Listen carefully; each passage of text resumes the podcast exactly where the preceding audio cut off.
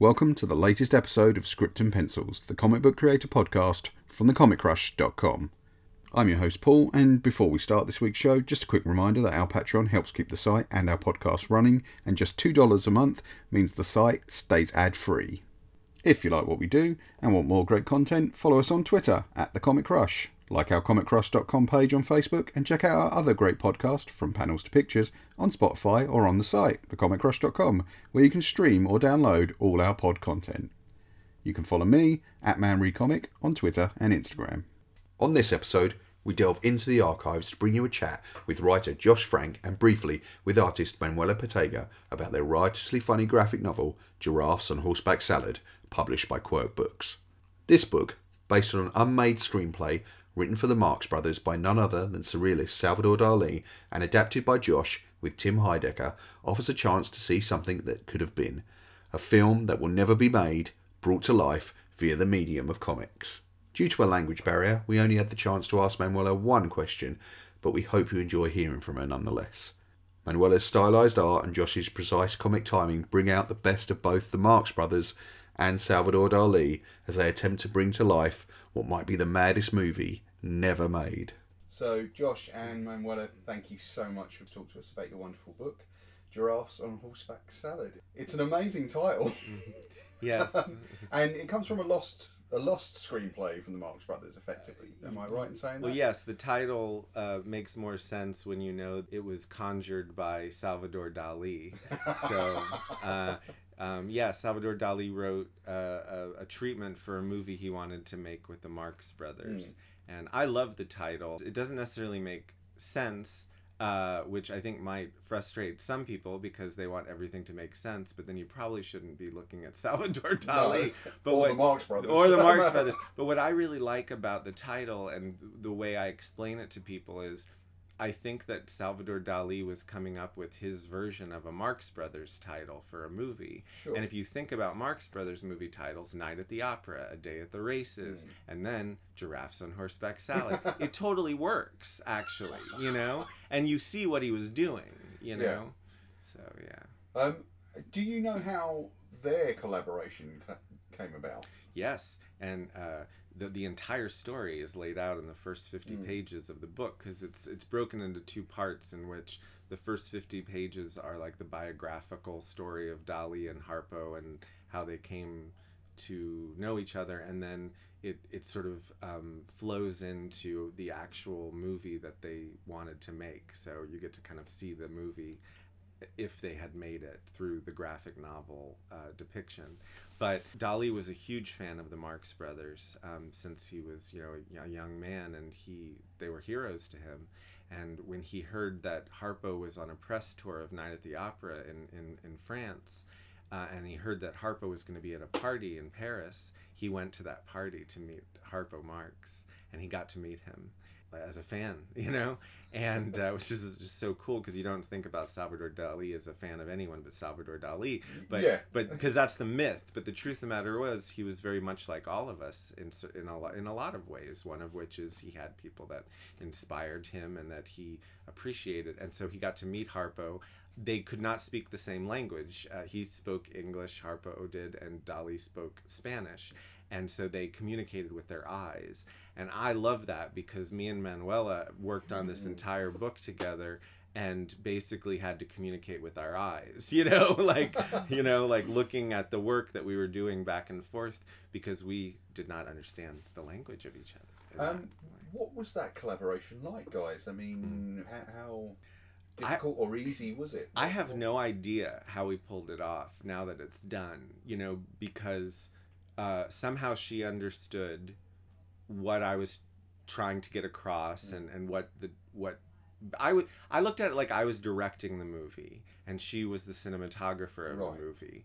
And that's sort of how we produced this book is as if we were making the movie. So I gave her the direction uh, and uh, wrote what the actors needed, where they needed to move to, and what needed to happen. Sure. And she, I guess, took the most vital ideas and imagery and built the A, B, and C movement of that.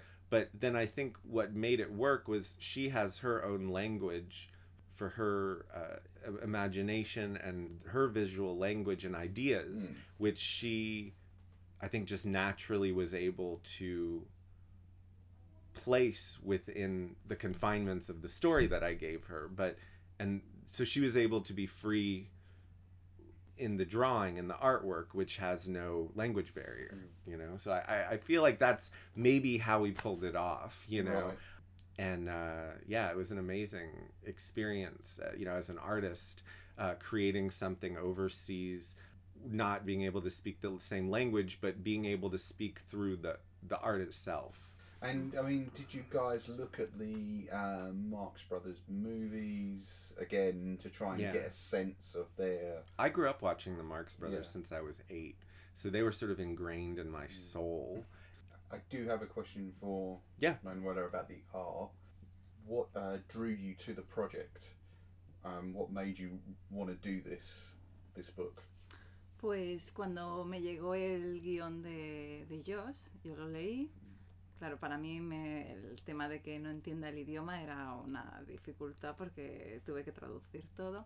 Pero automáticamente cuando traduje todo el contenido del, del guion, creé como un mundo ya en mi cabeza que dije, esto es lo que tengo que plasmar.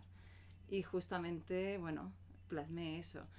El tema del lenguaje no fue una dificultad, ya que el arte es un lenguaje universal por encima de, de cualquier idioma. Y entendí perfectamente lo que él quería expresar con su guion y lo plasmé en un mundo así surrealista. He tenido mucha influencia de los hermanos Marx porque conocía sus películas de hace mucho tiempo y de Dalí he nacido en Barcelona y todos los o sea, tenemos muy cercana la figura de Dalí, es un artista internacional. Y bueno, y hemos creado esto, no me ha costado entendernos y ha sido como absolutamente automático. uh, when she received the pages of the story of with she translate that and she tell that the, the idiom it's not a problem because she create in her mind a great idea of, of all the all the project and she tells that the, the art is an universal universal language Mm-hmm. and she can make that because uh, when she was a, a child, she uh, looked uh, all the all the films with her grandfather, and the respect the, the part of the Dali, she borns on Barcelona. Barcelona is is the house of of Dali, no? And Mm-hmm. this, Yeah. this this book unific uh, the those parts, no, man and, and Dali. Josh, what made you kind of go?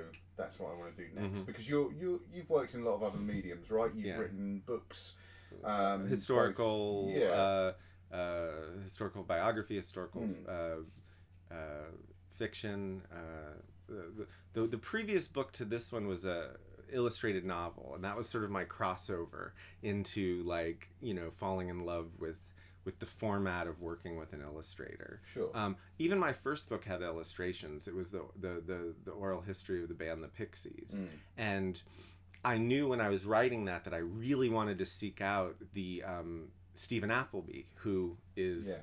Uh, you must uh, be aware of I've Steven Appleby yeah. because uh, in the in the U.S. he's not as he's not, but uh, you know, an, a household name. But in the U.K., a lot of uh, people know him because of uh, his work. Um, what, is it the Gar- Did he do stuff in the Guardian or? Uh, I, uh, I- yes, I'm, I, I think it was to recall. yeah, but he's anyway. now, he's but- brilliant, and he on the Pixies' uh, last original album from their original time period Mm. uh, did some special like um, rocket art that was kind of iconic for Pixies fans. And I really wanted to have some new Steven Appleby rocket art and other art connected to my Pixies book. And so my first book had illustrations and so I sort of was um I fell in love with that collaboration having that part that aspect to the book So for my third book that I wrote with Black Francis from the Pixies, we went back to Steven Appleby and asked him if he would do the illustrations for that, Wow. which was an illustrated novel. So then I had gone into illustration with historical fiction, so there's some original stuff happening. So then when it came to the fourth book, it's like I want to do like an all-out graphic novel. You know, I want to just I want to go all in with this because I love that I love that storytelling because my stories are very cinematic. I like to kind of create these like w- readable movies. Mm. And graphic novels are basically a version of that and I wanted to kind of do my version of uh, you know, I, I love graphic novels. My thought was I wanted to kind of play with the format to where it felt a little bit more like you were watching a movie. And so I knew I wanted to go that direction. And so the idea came to me about um, doing something with a lost history of a movie. And so I started looking on these um, lists of uh, unmade, the greatest unmade movies, and I looked all over the internet for all these. There's lists all over, Yeah. and you know, I was looking for like a movie that was by someone I respected, someone who like I was a fan of, uh, a movie that had been like either half written or fully written or but was never made and that never could have been made or, or, or that never would be made so that it's like lost the only way that anyone's going to see it is if i finish it. That was the idea you know? Like it just seemed like a great like a really cool different type of medium for creating something so the second so a lot of these lists had this movie giraffes on horseback salad on it which said dali was going to make a marx brothers movie. And at first i dismissed it because it was this like little paragraph. It didn't really tell too much. And i had never heard of it before and i had been a lifelong marx brothers fan so mm. i figured there can't be much too much to it but the delusions of grandeur just got too great you know of like i could make the next marx brothers movie you know like The last I, Marx I Brothers could movie. yeah or or the first of the new ones that are all made by me you know like you know just you know you start to you start to think you know like uh, anyway so it was just this like it was a silly idea that little by little I became much more passionate about and excited about because I realized if I could just find enough material to work with, I could do something with this. So I spent like a year and a half, like basically looking for any more material than the paragraph that I'd seen online. And little by little, I found pa- more pages and more pages in these different archives of Dali's original writing, which then led me to realize that there's enough of a story here for us to adapt into, um, you know, into what I wanted it to be. So yeah. Amazing. Yeah, and and then of course once I had the material and had written sort of the treatment based on his notes, I needed to find an illustrator, and um, I was telling your colleague, um, I forget her name, from Liz. Mass- Liz, right? Sorry, Liz from Massachusetts. Uh, it was very nice. Uh, that um, I found this website called uh, Behance, which is basically like a clearinghouse for artists to put their portfolios up um, to either get work or to show off, you know, little galleries of their work online. But the cool thing about it is you could do little searches and you could search per country, state, city, and type of graphic artist. Mm. So I searched Spain, I searched, you know, Illustrator, and I got like a list of 20 names. And I went through each one's portfolios, and Manuela's was one of the portfolios. And I looked at her page, and it just had these beautiful spreads of like these uh, fantastical, uh, dark, uh, gothic, lush um, uh, people and creatures, and and it was sort of like it had some Salvador Dali vibe just baked into it, but it was also very it was also very different and original. And um, so I reached out to her and, and said, "Hey, do you want to write a book with me?" And was it the Dali collection that made you search in Spain, or Yes. Right. Yeah, it's because I the whole idea was if I'm gonna do this, the only way I'll pull it off is is is if I'm as authentic as possible.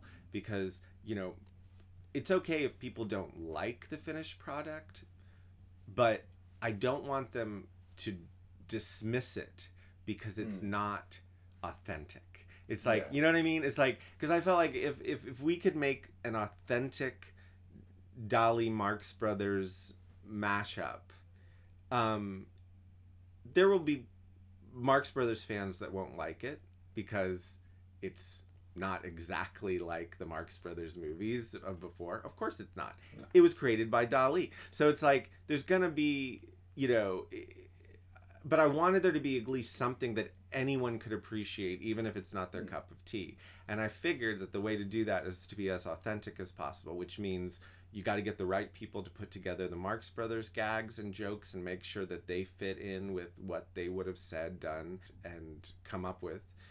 And it had to feel like a piece of Dali art, you know, which Yeah. is, of Where course, Manuela- where Manuela, yeah, yeah. So, yeah. Do you see yourself working in graphic novels again? Is that something you guys would do? Yeah, well, think?